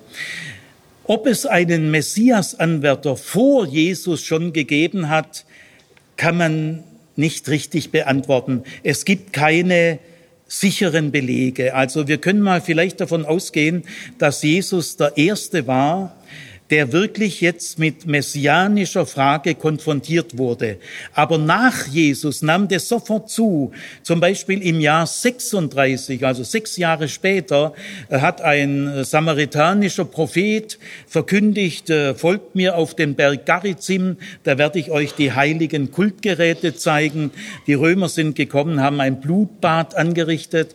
Zehn Jahre später, 45 nach Christus, kam Teudas, ein messianischer messianische Gestalt. Er führte die Juden an den Jordan, also sehr viele Gefolgsleute. Ich spalte den Jordan und wir können noch einmal ins gelobte Land einziehen. Es endete auch in einem Blutbad und dann unter dem Prokurator Felix 52 bis 60 mehrere Gestalten, die viele jüdische Anhänger in die Wüste geführt haben und dort werden Wunder der Freiheit geschehen, alles Kokolores, äh, vor allem der Ägypter heißt einer, gell? Josephus berichtet von ihnen, aber er sagt nie Messiase, weil Josephus war römerfreundlich und da war das Wort, Josephus meidet generell äh, das Wort Messias, das ist ihm gegenüber den Römern viel zu heikel. Und bis zum Aufstand 66 und 70 zur Zerstörung nahm das messianische Fieber, die messianischen Sehnsüchte immer mehr zu und auch die messianischen Angebote. Selbst als Jerusalem schon umlagert war, gab es in der Stadt ähm, äh, messianische äh, aufflackern, gell? also bis zum bitteren Ende. Also äh, was ist der Kern der messianischen Erwartung? Ein Messias ist eine königlich-herrscherliche Gestalt, die von Gott eine besondere Erwählung hat. Diese Erwählung kann präexistent sein, also vor Grundlegung der Welt. Das heißt aber nicht, dass das irgendwie eine göttliche Gestalt ist. Also unser, unser christlicher Sohn Gottes müsst ihr völlig jetzt mal draußen lassen. Gell? Wesensgleich mit Gott, Vater, Sohn und Heiliger Geist. Dieser Sohn im Sinne der christlichen Trinität spielt hier überhaupt gar keine Rolle. Gell? Bist du der Messias, der Sohn des Hochgelobten? Das kann Kaiaphas durchaus so gefragt haben, weil der Sohn des Hochgelobten ist eine jüdische Redeweise, die die Christen später so gar nicht mehr gehabt haben. Gell? Also das ist im Munde des Kaiaphas möglich. Was ist mit Sohn des Hochgelobten gemeint? Ja, das gleiche wie Messias. Das ist das Gleiche. Jeder Messias ist auch der Sohn des Hochgelobten. Warum? Weil in 2 Samuel 7 äh, sagt äh, der Prophet Nathan zu David, äh, Gott sagt zu dir, ich will dir Vater sein und du sollst mir Sohn sein. 2. Samuel 7, 14. Nathan, der Prophet, in einer Gottesrede. Gott will dir Vater sein und du sollst ihm Sohn sein. In Psalm 2 heißt es, du bist mein Sohn, heute habe ich dich gezeugt. Sohn meint hier so im Sinne der Adoption, du bist mein Rechtsvertreter auf Erden. Das sind also keine himmlischen Figuren, die, die göttlich sind, sind ganz normale Menschen. Also auch wenn der Messias präexistent ist, das ist er in einigen Texten. Das meint nur, die Erwählung dieses Menschen hat sehr früh stattgefunden, gell? aber es ist ein ganz normaler Mensch. Gell? Also bist du der Messias, der Sohn des Hochgelobten, heißt einfach, bist du der Messias. Das Wort Sohn des Hochgelobten ist einfach ein, äh, so wie man sagen könnte, bist du der Bundeskanzler, der Chef im Kabinett. Ist das Gleiche. Der Bundeskanzler ist Chef im äh, Kabinett. Also beide Begriffe meinen genau das Gleiche. Gell? Nicht, dass ihr meint, Jesus hat sich hier selber vergottet und das sei die Gotteslästerung. Das ist ein christlicher Quatsch. Gell? Ihr müsst zurück in jüdische Denkweisen. Das ist jetzt sehr wichtig. Das ist zum Teil auch wirklich bisschen jetzt eine Bildungsfrage. Also der Kaiaphas hatte Grund genug zu sagen, ich halte es durchaus für möglich, dass dieser Typ Einzug in Jerusalem, Tempelkritik, Tempelwort und Basileia-Verkündigung, die mit ihm beginnt, äh, der Typ hat messianische äh, Ansprüche. Zumindest äh, wollte er das mal abfragen. Das wollte er jetzt mal wissen. Die Frage lag historisch durchaus sehr nahe. Gell? Ist sehr plausibel. Und er kann sich ja dann denken, wenn ich den direkt frage und er hält sich für einen Messias, äh, dann muss er ja auch dazu stehen. Äh, wenn er dann es leugnet, dann ist er ja vor sich selber kaputt. Dann kann er sich vor seinen Anhängern, also wenn er sich für einen Messias hält, dann muss er es jetzt bekennen. Gell? Ja, und äh, das ist auch, ich hätte es auch so gemacht, das ist ja völlig berechtigt. Gell? Sie wollten ja auch die Anklage vorbereiten. Jetzt frage ich den selber und falls er Ja sagt, ist die Sache abgekürzt, brauchen wir gar nicht mehr lang Zeugen verhören. Gell? Also die Frage war sehr historisch plausibel und sie wird rein in jüdischer Weise gestellt. Es ist in dieser Frage nichts Christliches später eingetragen. Jetzt, Jesus sagt, ich bin es. Also er sagt klar ja. Jesus hat bei den Synoptikern bisher sich nie als Messias bekannt in der Öffentlichkeit. Das wäre auch nicht möglich gewesen, weil der Messias-Begriff war nationalistisch und militaristisch besetzt. Wenn du der Messias bist, dann bist du ein militärischer Oberbefehlshaber, äh, besiegst die Feinde Israels und machst eine, ein Friedensreich. Also das musst du noch sagen, äh, der Kernbereich der messianischen Erwartung, wo alle Gruppen übereinstimmten, ist der, der Messias ist ein endzeitliche, königlich-herrscherliche Gestalt, von Gott auf besondere Weise legitimiert, zum Teil vor Grundlegung der Welt, aber ist trotzdem ein ganz normaler Mensch. Und er wird die Feinde Israels wunderhaft militärisch besiegen auf übernatürliche Weise und dann wird er ein großes Friedensreich ausrichten, einen inneren und äußeren Frieden. Das ist die messianische Erwartung im Kern. Darin stimmten alle jüdischen Gruppen überein. Also, aber er ist eine militärische Gestalt. Also Jesus hat diesen Begriff bei den Synoptikern nie benutzt, ist auch völlig klar. Nur im Jüngerkreis selber sagte er einmal, was meint denn ihr, wer ich bin? Und dann sagt Petrus, du bist der Messias. Da sagt Jesus, das sagst du aber bitte niemand. Ist die Antwort Jesu. Bloß nicht in der Öffentlichkeit. Aber jetzt, im Prozess, Jetzt kann man den Begriff nicht mehr missverstehen. Er steht ja gefesselt da. Er kann mit diesem Begriff auch keinen Prestigegewinn erreichen. Er ist ja ein Verhafteter, ein Bedrohter, der sein Urteil, äh, Jesus wusste, dass er nimmer lang lebt. Das merkt man ja im Abendmahl. Im Abendmahl sagt Jesus, ich werde nicht mehr von dem Gewächs des Weinstocks trinken, bis ich dermal eins trinke im Reich Gottes. Also in dieser Gewissheit hat Jesus mit seinem Tod gerechnet, aber auch mit der Überwindung seines Todes, wie immer, und dass er im Reich Gottes dann wieder Wein trinken wird. Gell? Also diese Gewissheit können wir bei Jesus jetzt schon. Dieser Satz ist unverdächtig, weil er wird in keiner Abendmahlsliturgie übernommen. Gell? Also der Satz, der gilt wirklich als ein Satz des historischen Jesus. Also Jesus sagt, ich bin es. Jetzt in dieser allerletzten Stunde als Gefesselter, als Verhafteter, als Bedrohter, gell, kurz vor seinem Tod steht ja auch Jesus in einer einzigartigen Situation. Gell. Äh, bei den Jüngern sagt er, ich werde äh, wieder Wein trinken. Gell. Also da ist ein sehr bescheidenes Wort. Aber jetzt gegenüber dem Hohen Rat tritt Jesus auch hart und hoheitlich auf. Jetzt bekennt er Farbe. Äh, man kann es ja gar nicht mehr missverstehen. Also er sagt, ja, ich bin es. Äh, ich halte das mit allen meinen qualifizierten Lehrern, die, die sich jahrzehntelang damit beschäftigt haben. Es ist sehr einleuchtend, äh, dass Jesus so geantwortet hat. Also ich halte das für historisch. Ich sage nicht, dass die einzelnen Worte wörtlich, es ist alles nachösterlich, summarisch es sind alles nachösterliche Formulierungen, aber sie geben vorösterlich einen echten, plausiblen Sinn.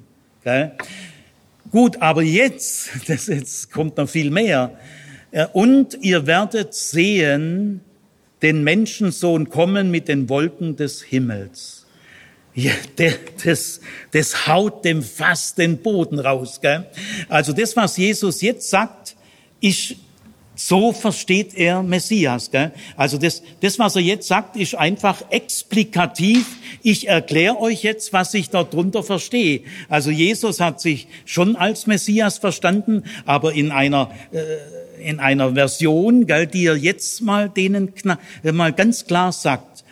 Ihr werdet sehen, den Menschensohn sitzen zur Rechten der Kraft und kommen mit den Wolken des Himmels. Das ist ein Mischzitat. Ihr werdet sehen, den Menschensohn kommen mit den Wolken des Himmels. Er geht zurück auf äh, Daniel 7, Vers 13, 14. Äh, Tine, lies mal. Daniel 7, 13 bis 14 ist ein unheimlich wichtiger Text. Er ist der, der Ausgangspunkt für alle apokalyptischen Weiterentwicklungen. Die berufen sich alle auf diesen Text. Lies mal vor. Immer noch hatte ich die nächtlichen Visionen. Da kam mit den Wolken des Himmels einer wie ein Menschensohn. Er gelangte bis zu dem Hochbetagten und wurde vor ihn geführt.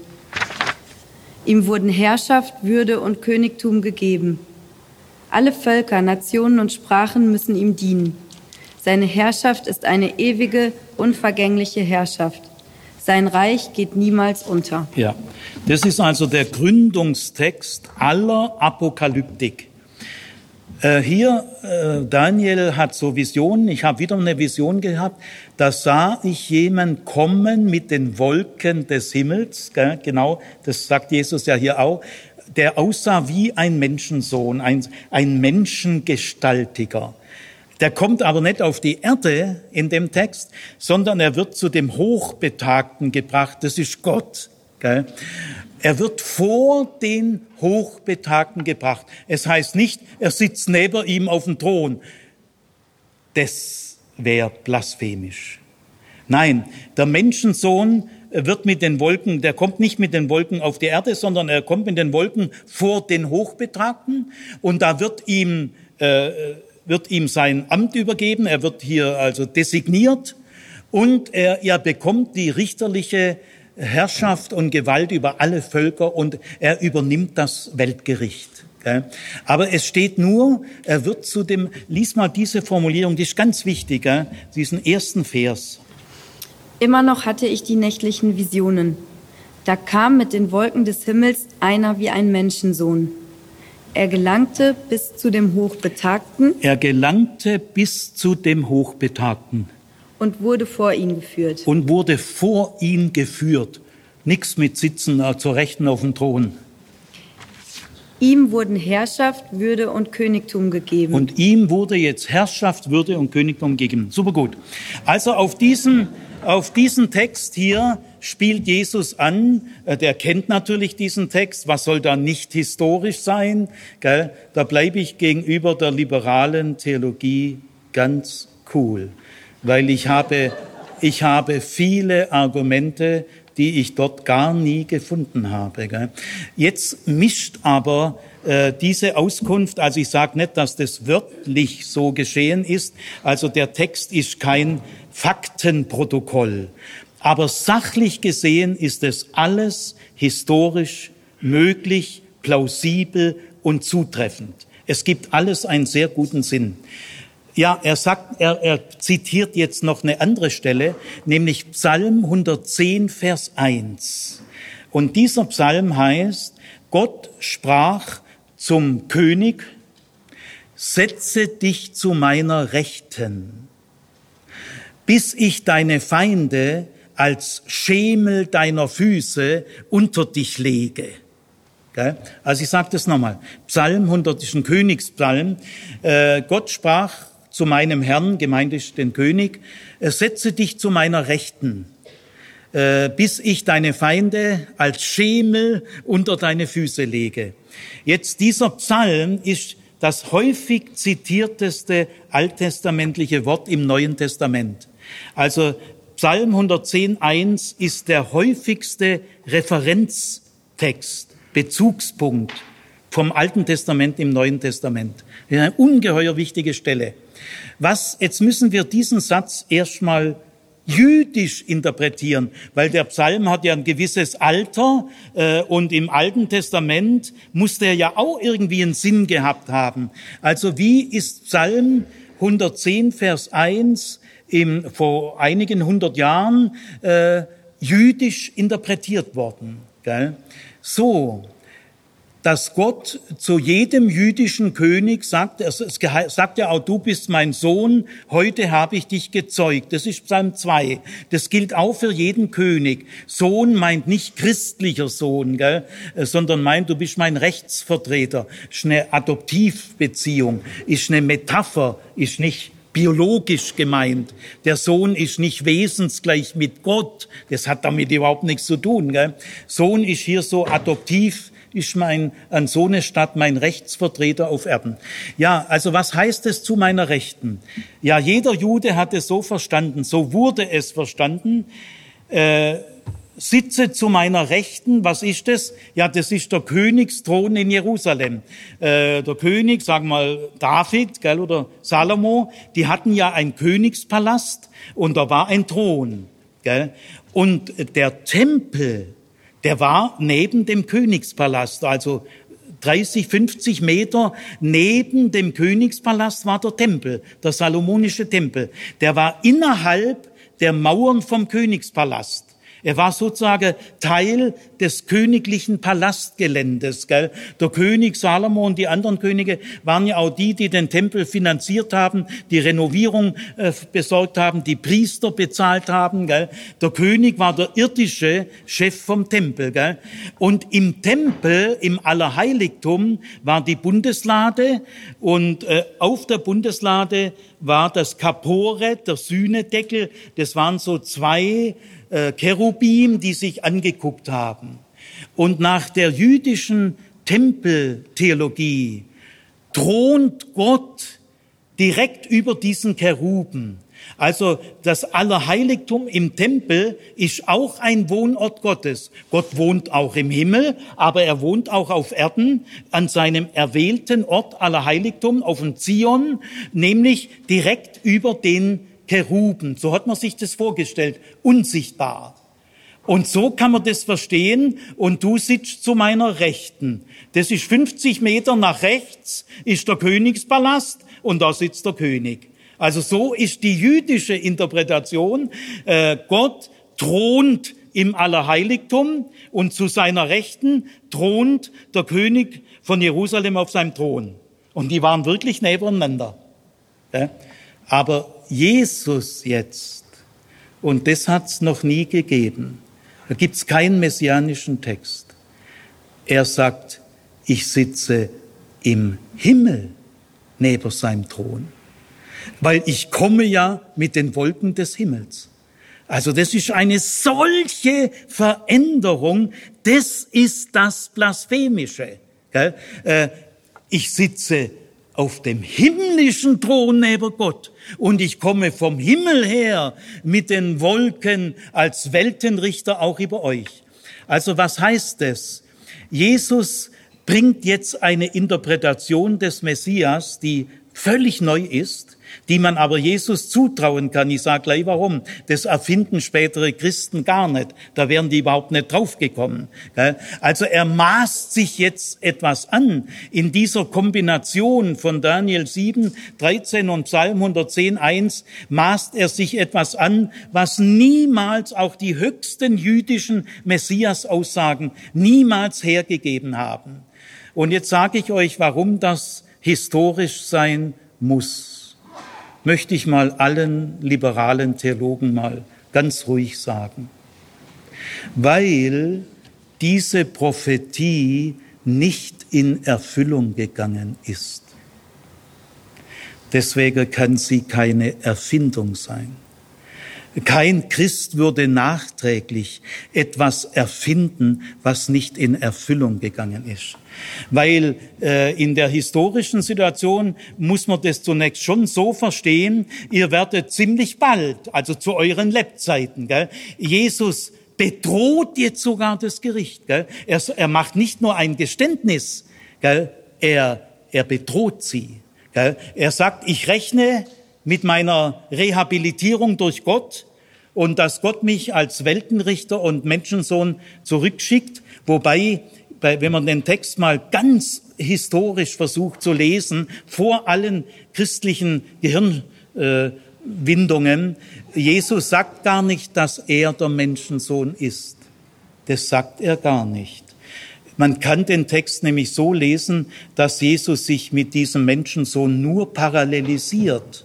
Und das ist überhaupt nicht christlich, weil die Christen, auch Markus selber, äh, der für Markus ist natürlich ganz klar, der, der Menschensohn, das ist Jesus selber. Aber in dem Text selber steht es gar nicht direkt.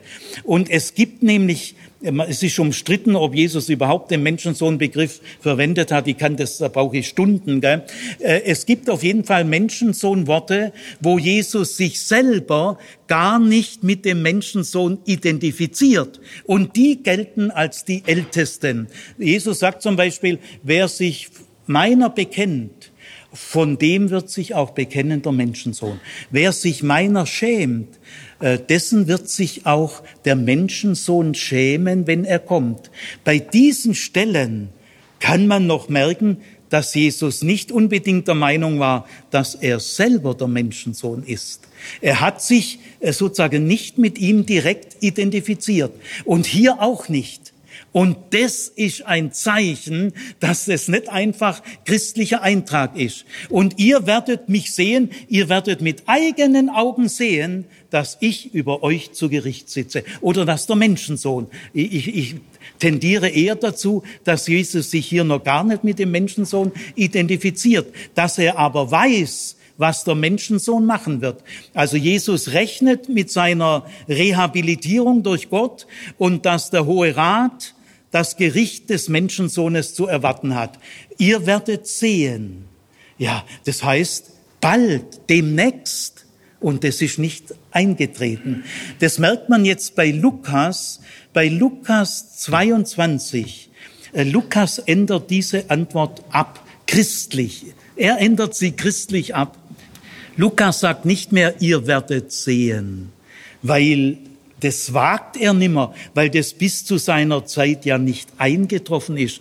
Er sagt einfach, der Menschensohn sitzt ab jetzt neben dem, der Kraft Gottes. Lukas merkt auch gar nicht, dass Kraft ja selber schon Gott ist. Gell? Lukas ist Muttersprache Griechisch. Gell? Er sagt, sitzen neben der Kraft Gottes. Das ist jetzt christlich. Gell? Aber sitzen neben der Kraft, das ist jüdisch. Er sagt nicht mehr, ihr werdet sehen. Er, Lukas macht aus einer Parousie-Ansage eine Erhöhungschristologie. Das ist christlich. Aber Jesus sagt, ihr werdet sehen. Also ich darf sagen, niemand erfindet nachträglich eine Prophezeiung, die wörtlich so nicht eingetreten ist. Und das ist ein sicherer Hinweis, dass diese Antwort historisch ist. Das erfindet man später nicht. Ja, also äh, das war die Antwort Jesu. Der hohe Priester zerreißt sein Kleid, das ist Ausdruck des Entsetzens. Der Mann, kein Messias, der, der behauptet, dass er beim himmlischen Thron neben Gott sitzt und dass er weiß, dass dann der Menschensohn, was der Menschensohn dann machen wird. Das ist für ihn die Lästerung. Weil ihr darf euch sagen, in 50 Jahren streiten Hunderte von Leuten, wo ist denn da eigentlich eine Gotteslästerung? Das ist die Uminterpretation von Psalm 110 auf ein Sitzen neben dem himmlischen Thron. Das ist im Psalm 110 ja gar nicht intendiert. Und außerdem ist es auch kolossal, dass jemand als Gefesselter sagt, er ist der Messias. Es gab ja später so Messias-Anwärter. Der berühmteste ist der Bar Kochba. Der hat gesagt, ich bin der Messias. Und Rabbi Akiba, das war damals 132 äh, der bekannteste Rabbiner, der hat gesagt, ja, ich bin auch der Ansicht, du bist der Messias. Dann kam ein Aufstand, die Römer haben alles kaputtgeschlagen und dann war klar, er war es halt nicht. Also jeder, jeder, der sagt, er ist der Messias. Das ist keine Gotteslästerung, gell? Aber dann sollte er auch mal zeigen, dass er der Messias ist. Und dann kommt ein Aufstand und wenn der niedergeschlagen ist, dann, da war es nicht, gell? Aber Jesus ist ja schon niedergeschlagen. Er ist ja einfach im Kidrontal gefesselt worden. Es kann doch nicht der Messias sein. Äh, Gott würde doch nicht äh, seinen Messias, gell? Also, das, das hat es noch nie gegeben, dass jemand als Verhafteter gefesselt vor dem Hohen Rat steht und sagt, ja, ich bin der Messias.